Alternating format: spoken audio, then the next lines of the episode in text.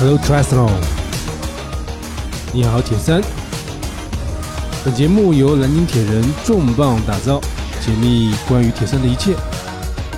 展现铁三运动的完整场景和魅力所在。欢迎您的收听。你好，我是南京铁人的 Shining。哎，大家好，今天是我们这个铁三精英组观赛指南的第一期。我们今天邀请到了我们的池博士池大铁来参与到我们的节目当中，欢迎池博士，跟大家打打个招呼吧。哦，大家好，我是池鹏。呃，池博士是在我们俱乐部里面以这个铁三百科全书的这个一个地位存在的。关于铁三的所有的这个方方面面的问题，他都是可以非常快速的跟大家去做解答。小伙伴们关于铁三，无论是备赛啊，还是比赛的选择啊，还是这种专业组的这种啊赛事的信息啊，或者说这种观赛的一些这个看点指南啊，我们都可以找池博士，然后池博士他会很快的给我们一个回复啊。所以今天呢，我就把这个池博士邀请到我们的这个节目当中来，然后呢，给我们大家介绍一下我们该怎么样去观看这个铁人三项精英组的比赛。那么这里可能主要是指咱们的长距离，是吧？哦，对，尤其是阿尔曼的比赛。阿尔曼的比赛，OK。因为这个大家呃，现在虽然是爱好这项运动啊，我们作为我们的爱好者投身这项运动，自己在训练，但是当我们有一些非常精彩的比赛的出现的时候，呃，虽然我们现在还没有一个官方的媒体说做一个直播，但是我们可以通过我们的网络资源，可以看到一些比赛的一些转播和在线的一些直播。但是呢，该怎么样去观这个观赛呢？有哪些看点呢？那么今天我们就希望通过这样的节目来给大家做一个梳理，然后能够让小伙伴们下一次在看到一些大赛的时候，知道说有哪些是好看的，而且能够从中有所收获。呃，那这个池博士先给我们介绍一下啊，咱们这个铁人三项这个长距离的比赛，一般是有哪些比赛是比较重要的啊？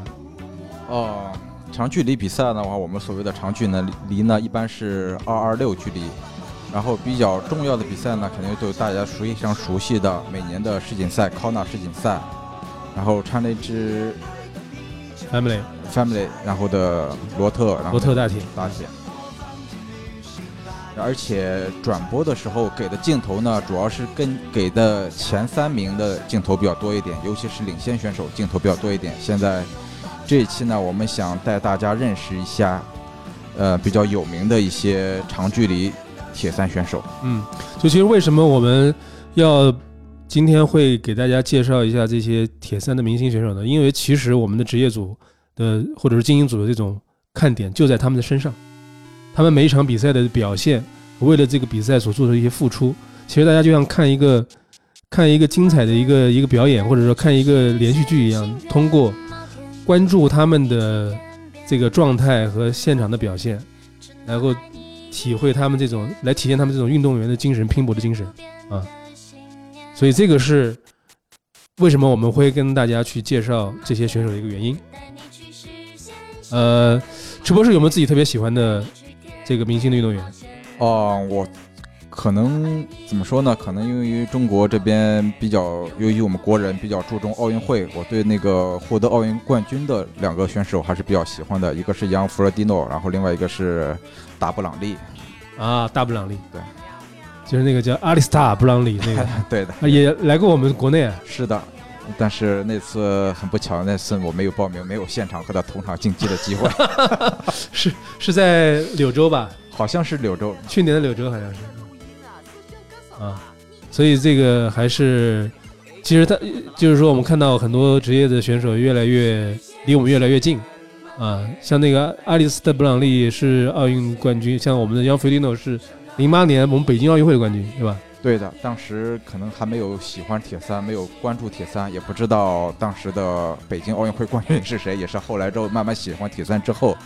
查到的。当时他是获得我们二零零八年北京奥运会男子铁三冠军。是啊，我就没想到从我们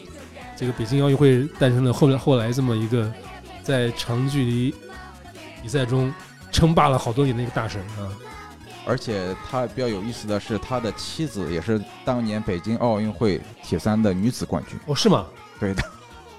那现在是他的妻子还在比赛吗？他妻子好像已经转，好像是转幕后了，然后做他的训练师或营养师之类的。哦，这样子，哇，其实这样的这个组合其实蛮蛮不是不是不是唯一的一个，就是蛮常见的。你看，像那个我们说那个 Marinda Carfrae，澳大利亚那个人那个选手，女子选手，她的丈夫也是美国的一个职业的铁三选手。现在基本上她所有的比赛或者是付出，她虽然她的现在呃呃老公并没有转幕后，但是其实也是相辅相成的一个作用啊。对他们都是顶尖的一些铁三选手，然后会走会在一起强强联合。然后我最喜欢的这个 Lucy Charles 这个女神呢，你是看颜值的，对，这个也在近期结婚了啊，这个比较伤心哦。没有没有没有，但是你看她老公也是一个，呃，我我不知道是不是一个职业的一个铁三选手，但是看起来还是非常专业的一个一个一个一个运动员啊。嗯，所以这种组合是蛮常见的一个组合啊。呃，我觉得要不然就我们就开始从这个这个选手上来跟大家做个介绍，这样以后我们小伙伴在观赛的时候可以知道说有哪些人我们可以去关注他。好的。然后我们就说，先是从女子精英选手开始梳理吧。嗯，第一个由池博士，你觉得是讲想讲哪哪一位呢？介绍哪一位呢？啊、第一位当然是现在是成绩最好的嘛，我们想 从成绩最好的开始来，嗯还是啊、丹尼拉瑞夫。嗯，丹尼拉瑞夫他的成绩是，他是他是八七年的八七年的一个一个选手啊，然后他是呃连续多少届啊？哦，我们一五一六一七一八四届的 Ironman 世锦赛 Kona 的这个冠军。而且是还从一四年、一五、一一七年、一八年七十点三世锦赛的冠军。所以这个基本上是一个统治的一个地位。对啊，无人撼动。而他是一个瑞士来自瑞士的一个选手啊，而他的一个外号很很很搞笑，叫做 Angry Birds，叫愤怒的小鸟啊。对，我们可以看到他那个他是那那个铁三车上面就有一个那个小鸟的一个标志，很标志性的一个标志，就是他这只愤怒的小鸟啊。我再考虑一下，我的车上是不是也要 贴一个什么样的一个贴画，或者是一个动物贴在上面，然后可以给我增加一点功率值。是的，是的，有想好是什么了吗？呃，暂时还没有想，有可能是是只狗，还是大鸟，还有可也有可能是一只大鸟。哦，大鸟啊，好，好吧，祝你这个大鸟要起飞啊！嗯，我觉得这就近几年我们看这个 Ironman，无无论是世锦赛也好，还是说其他的一些 Daniela Riff 参加的像那个 China Family 的比赛也好，基本上都是看他是不是能够卫冕这个冠军，或者是取得冠军这个这么一个一个名次。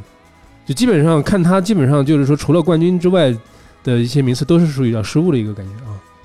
对，因为他现在是感觉还是统治力是无人能撼动的。虽然说 Lucy 现在可能会再接近他，或者是给他制造一些压力，嗯，但是还是怎么说呢？有点寄生于合成量的感觉，总是败在他的，总是败给 Lucy，总是败给他。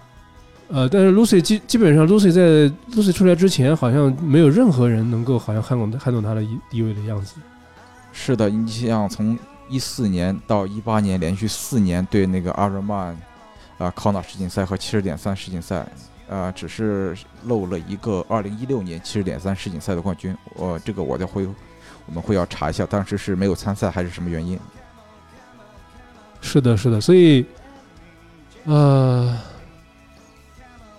所以，所以我我我就来，这刚才既然提到 Lucy 嘛，然后第二个我我觉得就想来介绍一下这个我非常喜欢关注的一个叫小小姐姐啊，这个女神，我们叫女神啊，Lucy Charles。Lucy Charles 是九三年生人，跟 Dan Daniel Riff 呢差了有五岁，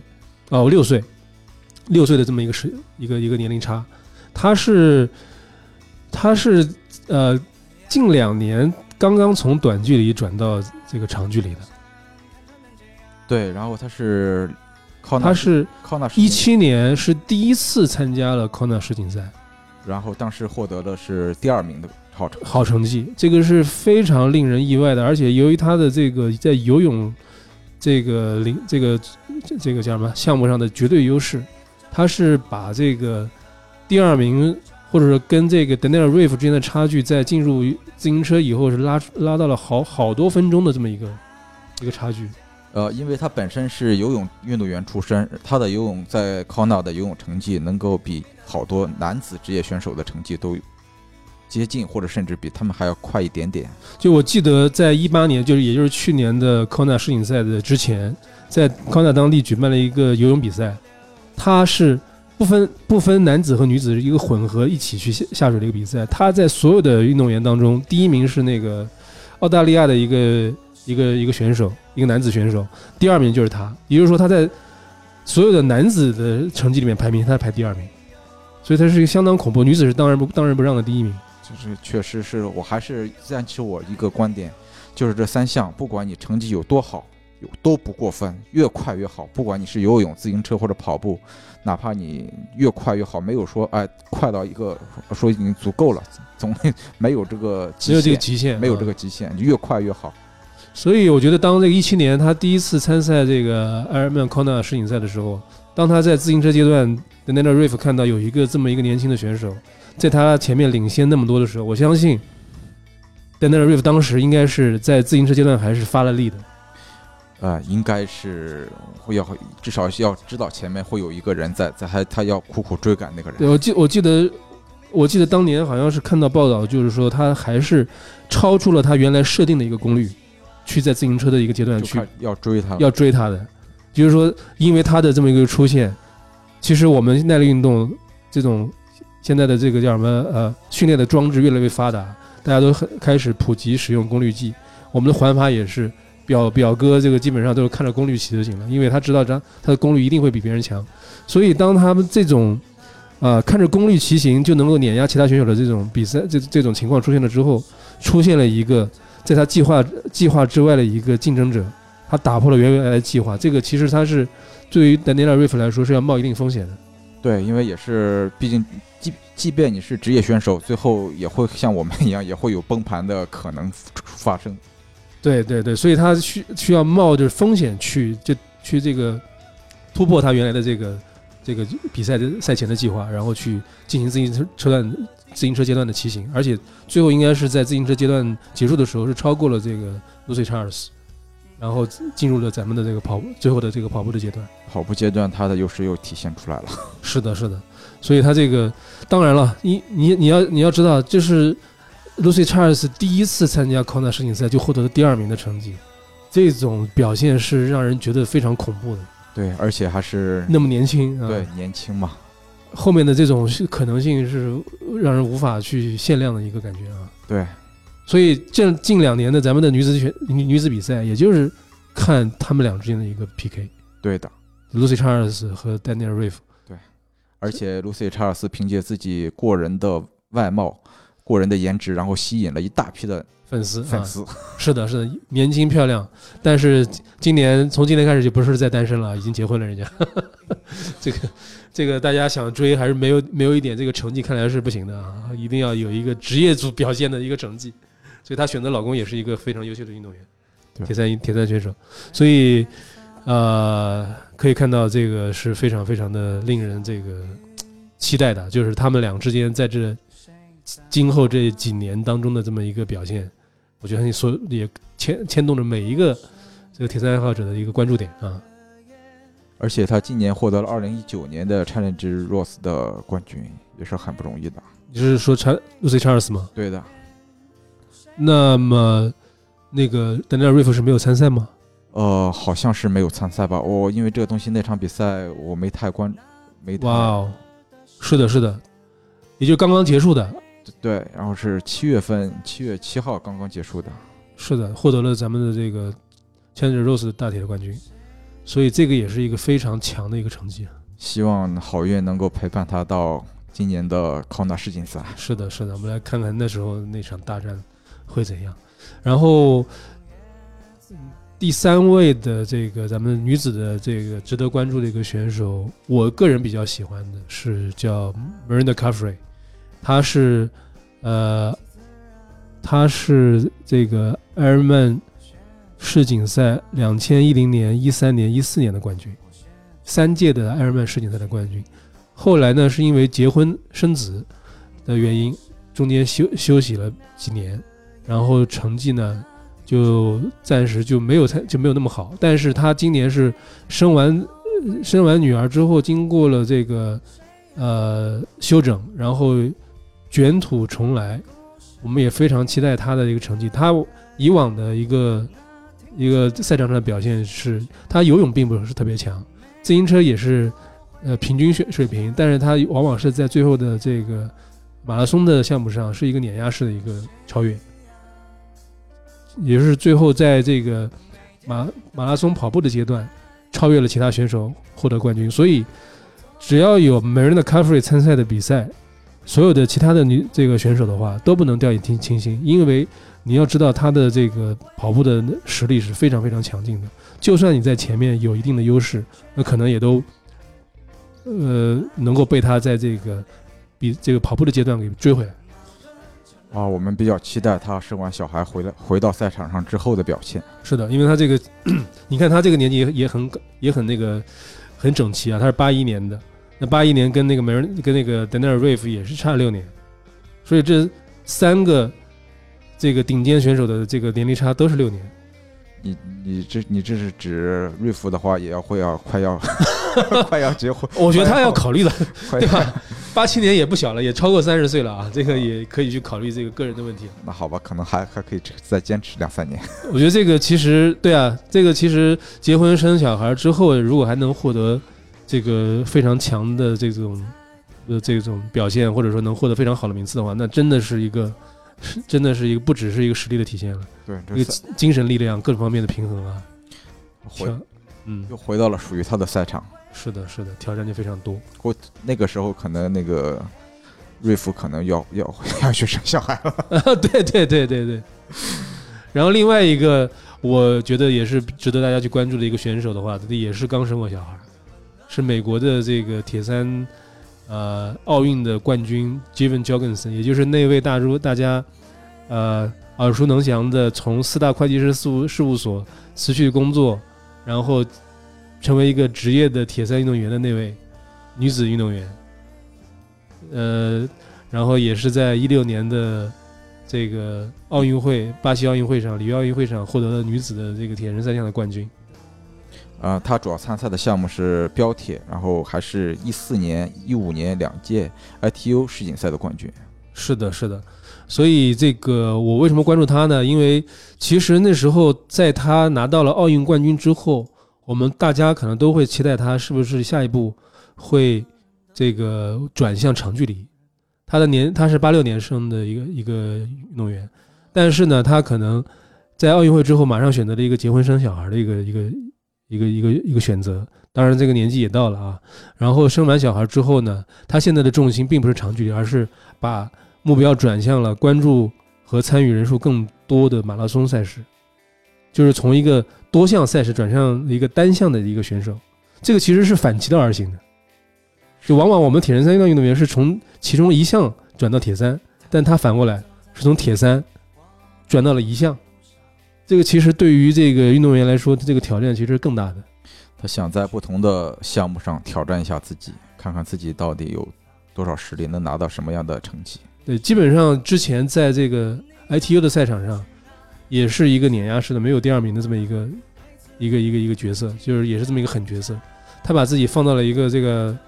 马拉松那个竞技赛场上，他作为一个白种人啊，一个美国的白种人去挑战一个。以这个非洲人为为这个主导的这么一个运动，我觉得是一个非常大的一个勇气。我们也非常关注他，看想希望看到他以后更好，在这个马拉松项目上的一个表现。哦，我们看一下他曾经在大铁的时候，跑步阶段的用时是两小时五十二分。哦，你说的是梅人的 c a f r e 是吧？对。哦，我们的澳大利亚选手梅人的 c a f r e 所以他的这个选手的这个成绩基本上接近很多男子选手的成绩了。是的，两小时五十分左右。如果单独跑马拉松，我们看看他那个马拉松单独单独跑马拉松的成绩会能达到多少？能两个半小时以内，还是说有更好的成绩？我们比较期待。嗯，OK，那么下面就是男子选手了。我觉得基本上女子这些选手，大家呃，就是我们最近能够最近几年能够能够看得到的，或者是能够曝光率比较高的，可能就是这些选手了。对，主嗯而且现在主要还是的丹尼拉和露西的两个人 在争。在争，对只要有他们俩人参加比参加的比赛，主要还是他们两个人。对对对，或者有他们俩同时进同场竞技的比赛，绝对是一个非常重大的重大的赛事。对，而且大家还记得是二零一七年 Challenge Ross 的那个，他们俩同时冲线，然后、呃冲完线之后，两个人倒在红地毯上。是那是一个非常经典的一个画面啊！对的，最后还是 Daniela r i f 赢了。对的。OK，好吧，姜还是老的辣。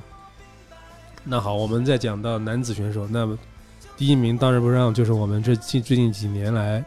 这个获得非常多埃尔曼 Kona 世锦赛名次第一名的，呃，德国选手让菲利诺也是我们的零八年奥运会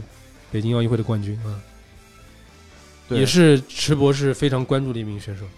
对，因为毕竟奥运会四年一届，如果你拿了这一届奥运会的冠军，然后至少这在这四年之内，这个奥运冠军是属于你的。而且如果你同时拿了奥运会冠军，又拿了七十点三世锦赛冠军，又拿了康纳世锦赛的世锦赛冠军，而且还在 Challenge Ross 里边创造了二二六距离的世界纪录，这些荣誉太恐怖了。就基本上感觉有点像个大满贯的感觉，就是不从短距离这个标铁，然后到这个七零点三，然后到这个二十六，这个基本上他能拿的冠军都拿过了。对，而且七小时三十五分的成绩，大铁成绩，简直是不知道还有没有人再去挑战。啊，就是可能在没有受伤之前的那个当呃 Team Down 可能有点不服气啊，小钢炮可能会想想要挑战一下啊，啊，但是 Team Down 后来很可惜他这个发了车祸，但我们后面会专门讲到这个这位选手也是非常传奇的一个选手。那那个 Young Felino 呢，他的这个呃最近这几年的表现就有点起起落落的这种感觉啊。啊，只要一个健康的他回到赛场上，我还是比较充满期待的。就是他如果在身体状态特别良好的状况下，他的实力还是非常令人恐怖的。是的，呃，那提到他就不得不提到另外两位这个选手，一个是这个 Patrick Lan，也是他德国的一个同同胞，还有这个呃 Sebastian Sebastian Kinley 也是德国的同胞。那 Sebastian Kinley 呢是在这个 John Felino 拿 Kona 世锦赛冠军之前的前任前届的卫冕冠军。对，他是二零一四年的康纳世锦赛的冠军。然后在让菲利诺出来的这个横空出世之后呢，那他有的时候会拿亚军，对他就有时候会拿亚军。那么二零一四年呢，让菲利诺是拿了铜牌第三名，也就是说在呃他们从同场竞技了一次是呃第一四年的话是 Sebastian Kinley 先拿了冠军，然后一五年、一六年都是这个央菲利诺拿了冠军。对，然后一七年、一八年又是我们另外刚才提到那位 Patrick Lan 拿了冠军，这是德国人的天下吗？这是德国人的天下，绝对德国人的天下啊！所以这个我们看到这三位德国人就基本上把包揽了从这个一四年是这个 Sebastian Kinley，然后一五一六年是这个 Jan f e d i n o 一七一八年。一七一二年是这个 Patrick Lan，基本上把这五年的冠军全给他们三个人包揽了。啊，我我比现在说到这里，我比较期待二零一九年康纳世锦赛了。对对对，就是可能还逃不出三个人，逃不出这三个人。那基本上可能是 Patrick Lang 和这个 Sebastian King 呃不呃和那个 John Fedino 的一个情况去看，到底他们两个谁会最终拿到这个冠军。但基本上好像逃不出德国人的手掌心啊！我我倒是比较期待能有其他国家的选手来挑战一把。对对对对，不然有点太太无聊了，感觉 是吧？老是德国人啊，好吧好。这德国的小伙伴可能要听得有点不服气了。我们不知道我们的粉，我呃，我们我们俱乐部里面有德国小伙伴绝对有德国小伙伴啊！我靠，我们俱乐部的那个外籍选手里面，德国人是最多的。我我每次跟他们讲，他说：“嗯，你看我们德国人多么牛逼！我靠，我们就是有有点不太服气。其他国家人快要加油啊！啊，不过确实他们的成绩确实德国选手的成绩太恐怖了，太恐怖了都被他们包揽了。我就问他们是不是有什么民族什么这么这么这么喜欢这个长长距离的耐力运动啊？对，而且我们俱乐部的德国小伙伴他们的成绩也非常好，非常非常好啊！当然，我们俱乐部小伙伴里面成绩最好的还是美国人啊，还是美啊，美国人，Chris，所以我们希望其他的国家的小伙伴都来奋起啊，直追啊！所以这个 Patrick Lang 呢是在第一次他获得的这个 Kona 的世锦赛冠军是在一七年，而一七年这场大赛又不得不提另外一个人，这就叫 lender sanderslender Sanders 是来自加拿大的一个选手，在一一七年比赛之前，大家好像对他的了解并不是特别多，也不是并不是特别有名。对，二零一七年那场比赛让人印象深刻，那对，那二零一七年他到底做了什么事让大家这么印象深刻呢？OK，我下面就来跟大家介绍一下，就是本来呢，这个一七年的比赛应该是这个让菲利诺的一个卫冕卫冕之战，他这连续拿了一五年、一六年两届的埃尔曼世锦赛冠军之后呢，一七年也是志在必得。那么结果呢，在一七年的比赛当中，本来是因为根据当年的这个年度的比赛啊，我们可以看到这个其实能够挑战他的这个王座的这种运动员，并不是特别的突出。可能有有机会，比如说像 Tim Down 可能破了当年的这么埃尔曼的长距离的这个最佳的年度的成绩的一个记录，但是那个 Patrick Lang 呃，但是那个 Tim Down 呢是在这个比赛之比赛之前出了车祸，遗憾的这个不没有能参加比赛啊。然后这个唯一能够跟他相提并论的成绩，然后没有参加比赛的这个资格了之后呢，大家觉得这个比赛几乎是没有任何悬念的。当时的这个 Patrick Patrick Lang 呢，只是在一六年的时候拿了一个第三名的铜牌，那么跟这个好像跟这个第一名的这个让菲利诺也不能同日而语。但是这这一年的这个在自行车的阶段，突然横空出世了一个叫 Lenasanders 的家伙，他在自行车阶段以一个超赛事赛会这自行车记录的一个成绩，在完成了比赛，并且打破了所很多这个职业顶尖选手的一个节奏。在这个自行车比赛中，他发动了进攻，然后呢，Sebastian Kinley 刚才我们提到的那个也是德国人那个冠军跟上，然后呃，让费迪诺看到这个情况之后呢，呃，就是就慌了，就基本上他是相当于是在一个耐力运动的一个比赛当中过程中，杀出了一匹杀出了一匹黑马，进行了一个非常这怎么说呢？非常非常激进的激进的一种进攻，然后整个把这个让费迪诺的这个节奏给带带乱了。然后是呃有一个是叫什么自行车出身的一个铁三的一个运动员，当时也获得第三名那个那个选手，第一名第一名的结束了自行车阶段，那第二名是这个呃 Lena Sanders，然后。后面后面第三名是那个 Spencer Kinley，因为 Spencer Kinley 自行车成绩非常非常的好，他也是紧紧跟随着这个突等于说突围的这这个小组进行进行了一个跟随。然后这个杨菲蒂诺其实虽然在自行车阶段后来也发力了，但是还是没有把这个位置给追回来。那么在这个他这个突破了这个这个自己的常规的一个比赛的一个节奏，然后打破了他原来的这么一个比赛的一个计划的时候，这个情况下。在自在这个后面的自在这个呃马拉松阶段呢，杨菲迪诺基本上是崩盘了。我们可以非常罕见的看到，居然这么一个啊前两届的卫冕冠军，竟然在那边停下来，撑着膝盖在那边大口喘着气，这是一个无法想象的一个画面。我觉得当时也很惊，就是惊呆了很多我们这个这个在无论是在现场还是在这个线上去观看比赛的这些爱好者。然后，这个史诗级的这种一个进攻，就把这个整个一个比赛的节奏给捣捣乱了，把那整个大家以为已经板上钉钉的一个比赛的预期全部打乱，让他觉得是血脉喷张，也非常非常的精彩。而且那是比较精彩的一届康纳世锦赛。嗯，就是虽然这个 Leonard Sanders 最后呢是在跑步阶段，因为他之前进攻，他自己其实体力也消耗很大，跑步最后基本阶段几几乎跑不动了，但是。最后是被这个 Patrick Lang 那个德国人的 Patrick Lang 在跑步阶段，因为他跑步非常强，啊、反超，啊，然后获得了当年的这个 Kona 的第二名，但是这个成绩也非常非常的厉害。对于一个从来没有在大赛上啊得过那么好成绩的一个加拿大的运动员，他骑的车也不是那种顶尖的那个赞助商，也是一个加拿大一个国自自有的一个国国家的一个品牌，啊，这个就 Gano 的 Louis Gano 的一个自行车，大家可能都没听说过，但是他这样的一个选手获得了当年比赛的一个第二名，是大家都惊讶的要下下巴的一个事一件事情，而且他给比赛带来了非常精彩。精彩的一个戏剧性的一个转转折啊。对，所以这这个是让很多我们的这个爱好者都觉得非常非常这个过目难忘的一场这个精彩的一个赛事，也就是从一七年开始，等于说把让菲迪诺统治的这个一个一个局面给打破了。那么一七年到一八年，去年一八一八年的比赛，还是 Patrick Lang 得了冠军，因为这个让菲迪诺在赛前他受了伤，有应力性骨折，所以他退出了当去年的这个比赛。但是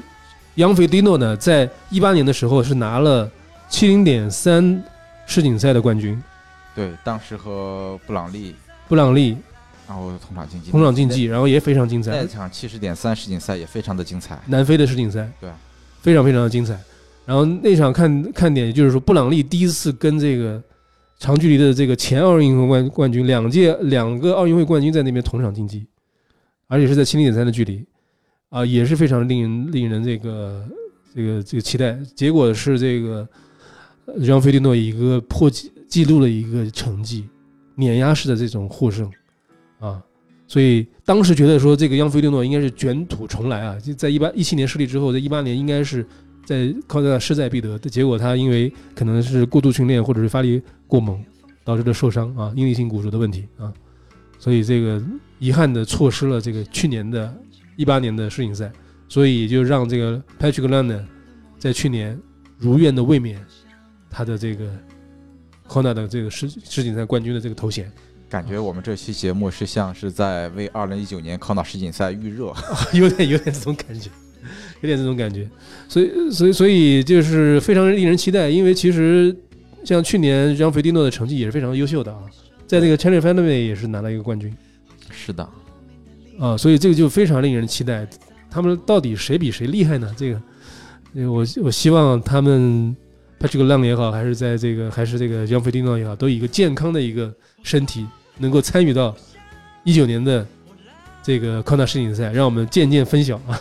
对，这而且尤其是单站比赛嘛，可能高手参加的可能就人数比较少一点，嗯但是康纳世锦赛所有的高手都会去。如果没有伤病的话，都会参加。我们比较期待高手聚集，有点华山论剑的感觉。嗯，好，下面一位重点还是请这个呃陈博陈博士来介绍他自己最喜欢的阿里斯特·布朗利这个选手。对，因为他们是兄弟俩嘛，然后他们俩，而且奥运会的成绩可能怎么说呢？我们平时看 IC、ITU 的那个转播比较少，然后奥运会的时候我们是重点关注了一下他们俩的兄弟俩，然后这个奥运会的成绩，然后他是一二大哥哥哥哥是一二一六年的呃金牌获得者，嗯然后弟弟的是拿了一个银牌，一个银牌，一个铜牌，好像。所以布朗利兄弟是英国的铁三的骄傲啊，基本上啊，对，铁三的代就是英国铁人三项的一个代代言人一样，就是他们俩兄弟俩基本上是呃包揽了近一两两届的奥运会的这个冠军，还有站台啊，基本上都是在奖领奖台上面，两个兄弟俩同时出现。啊，我不太清楚英国那边对这个奥运金牌或者奥运奖牌的看重是不是像我们中国一样这么看重这个嗯，这个奥运奖牌？如果是真的话，那简直真是太厉害了。太厉害了。呃，但是好像这哥哥现在是有意去参参加这个长距离比赛。对，而且是二零一九年参拿了一个爱尔爱尔兰奥尔曼的冠军，然后从而拿到了今年参加康纳的资格。我我们比较期待他在康纳上的表现。所以今年其实康纳真的是很令人值得期待啊。是的，然后所有的明星，比如说布朗布朗利，然后杨弗洛蒂诺，对，都能够去参赛。然后如果都是健康的话，他们都会再出现在康纳。所以他们三个人的这个 PK 其实非常有看点的啊。是的，而且那个艾斯布朗利也在去年还是今年来到我们那个中国柳州站参赛，然后也获得了冠军。是的，然后我们比较期待他在那个 Kona 上能不能再证明自己在长距离上也是王者，而且，呃，我我我甚至老是有这种想法，老是有这种看法。呃，杨弗洛蒂诺，然后是零八年的奥运冠军，然后在这个阿尔曼二六距离上已经证明自己依依然是强者。我比较期待，呃，阿里桑达布朗利，然后那个他是零一二年、一六年的奥运会冠军。然后他在二六距离上能不能给我们带来更多的惊喜？嗯，我们可以看到啊，这个杨菲利诺是在一五年第一次拿到了这个埃尔曼世锦赛的冠军。一四年他虽然参赛，但拿了一个铜牌，所以他其实花了有七年的时间，从零八年到一五年花了七年的时间拿到了一个长距离的一个赛事的冠军。那我们看看这个，呃，爱丽丝·布朗，呃，爱丽丝·布朗利是一六年的奥运会冠军，他要花多久能够？完成这样的一个转变，如果他比这个让菲利诺花的时间更少的话，其实也是一个比较厉比他比较厉害的一个一个一个一个一个成绩了啊。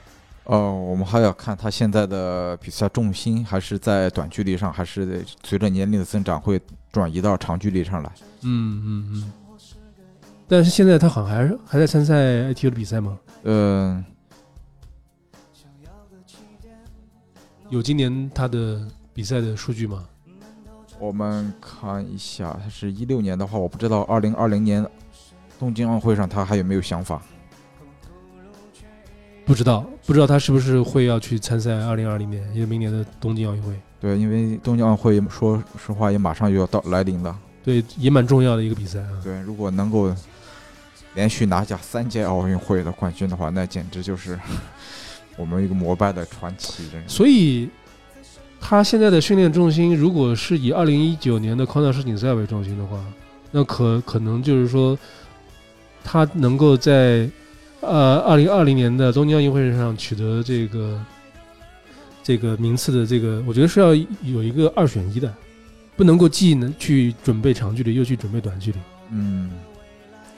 这个我们没有太关注他现在最近的动向，然后但毫无疑问的是，东京奥运会应该是他最后一届奥运会了。OK，OK，OK，非常非常令人期待啊！看他自己个人的一个选择，也不知道他会不会在今年、明年二零二零年的时候会参加东京奥运会。这个如果他还要参赛的话，我相信他应该重点还是放在短距离上面的，因为这个短距离跟长距离的训练的这种目标不一样，训练的这种内容也是非常不同的啊。是的，所以当然了，如果他能够顺利的参赛今年的康纳世锦赛的话，我相信一定是一个非常非常。重要的一个看点啊，对，让我们充满期待，充满期待，充满期待啊。OK，那么，呃，刚才提到的这个叫 Tim Down 是一个，也是一个英国的一个铁三选手啊，然后也是在这个原来的 ITU 短距离转到一个长距离一个选手，但他的这个速度或者是冲击力非常强，他有的外号，他有个外号叫做一个小钢炮的一个外号啊，他也他是他年龄比较大了，因为他是。七八年的生人，比爱丽丝特·布朗利要早了十年。呃，斯布朗利是八八年，那么他以这样的一个年纪的话，他可能更多的重心应该是放在长距离上面。对的，长距离上面，呃，他在一七年的这个呃康纳世锦赛之前，是刷新了当年的这个长距离埃尔曼的一个世界纪录。是的，当时。康纳之前，我们对他也是充满期待的，但是没有想到，对，而且他在当年的一七年的柳州也是拿到柳州的七零点三的冠军，也是作为一个我们一个关注的一个非常重要的一个运动员，对他进入我们的视野啊。他在康纳之前遇遇遭遇了非常严重的车祸，是的，这次车祸后来都被拍成了一个纪录片，因为他当时是在康纳已经到了那个康纳那个岛上了。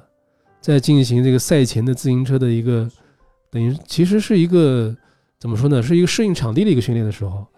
然后被一个货车给撞了，而且当时撞的是一个颈椎的一个骨折，导致他这个整个这个颈部需要有需要安装一个非常就是让常人难以想象的一个一个装置，就是把在在整个头部为了。因为他颈椎受伤，为了让他的颈椎避免活动，给在他在他的头上用钢钉在他的脑门上四个点钻了四个孔，用钢钉把他的那个头骨跟他的一个固定的一个圆圈的圆环形的一个固定装置相相固定，呃，去保持他的颈椎的一个稳定性。所以当时这个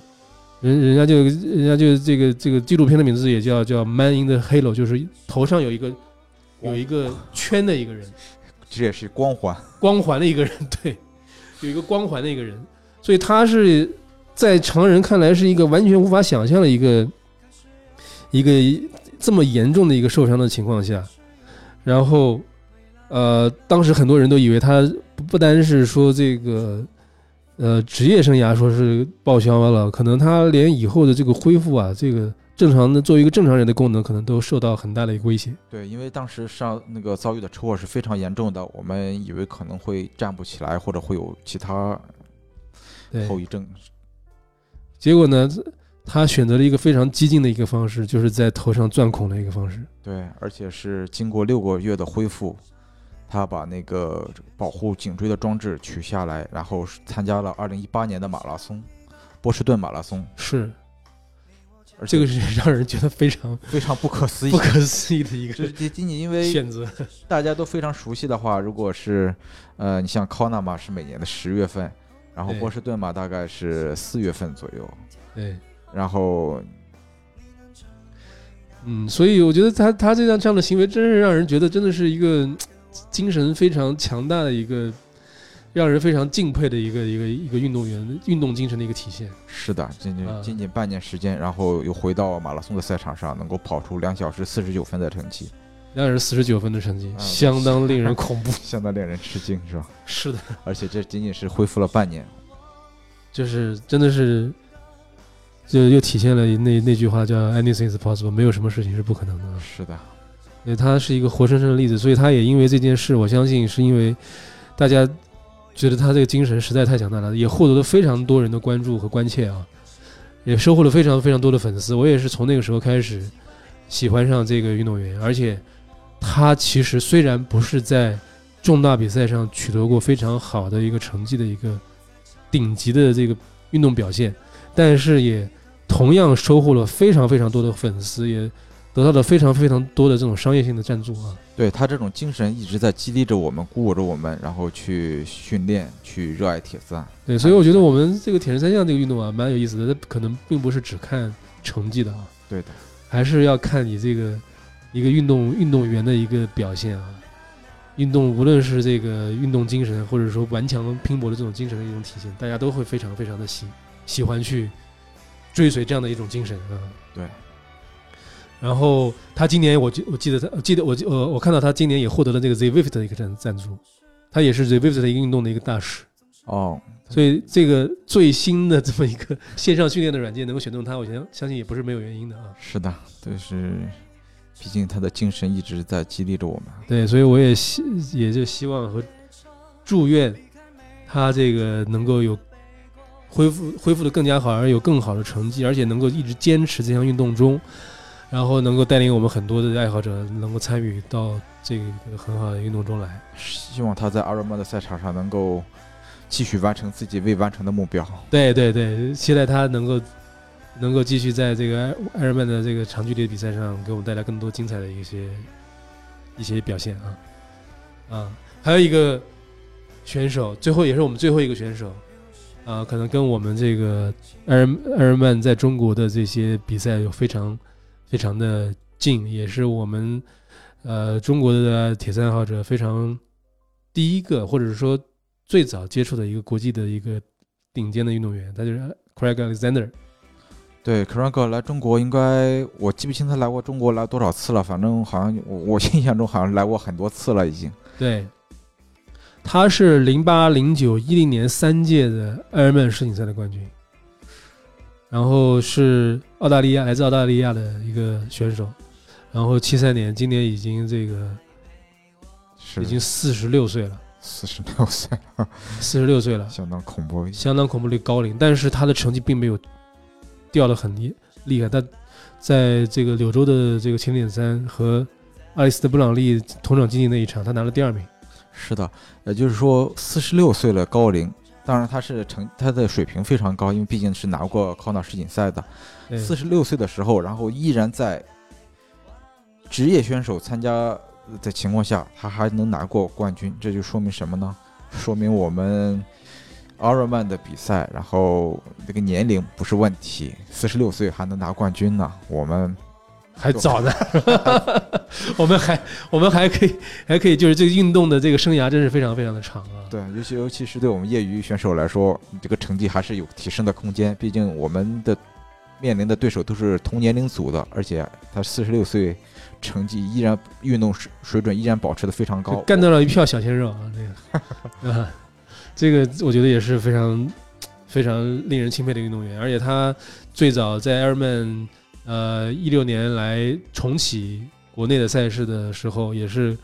呃跟随了我们这个两两场比赛啊，合肥站和厦门站他都去了啊。哦，也是见证了我们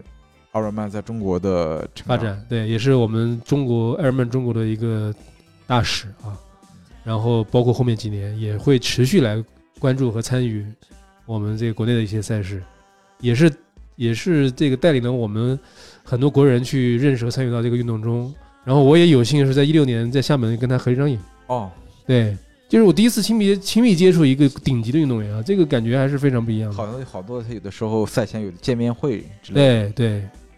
所以这样的一些运动员能够，就是说给我们这个运动的这些爱好者做一个榜样的话，我觉得也是非常令人啊、也是非常幸福的一件事情。当然，我们在这个这个说了那么多运动员之后，我们再回过头来再说，就是说，当我们下一次我们的小伙伴们再去看这些重要的赛事的时候，就可以有的放矢知道看哪些内容啊。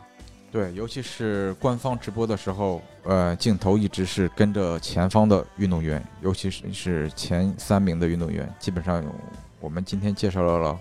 很呃十几个位优秀的运动员，可能会在转播的时候会能够看到他们的身影。对，然后也希望大家通过我们这一期的这个介绍啊，能够对这个铁三精英组的这种观赛有一个概念和一个有一个小小的一个入门吧。然后我们也希望通过我们的介绍，能够让大家更能够更好的观赛啊。所以，那么今天就是我们这一期的节目内容。如果你有什么希望了解的呃内容，也欢迎通过呃我们俱乐部的官方的这个公众号留言来告诉我们。然后我们也经常今天也非常呃感谢这个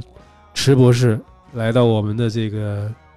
演播室啊，小小的这个录音室啊，来来给我们做这么一个介绍。然后也希望这个呃大家能够喜欢，也希望我们的池博士能给我们带来更多精彩的一些节目内容。啊，希望能有更多的内容和大家一起分享。谢谢。本节目在喜马拉雅、蜻蜓 FM 同步更新，欢迎您搜索“铁三”收听、收藏、转发节目。你也可以关注公众号“蓝鲸铁人”，蓝色的蓝，鲸鱼的鲸。我们将推送每期节目的公众号文章。Blue will Dream Big，你好，铁三，Hello Triathlon。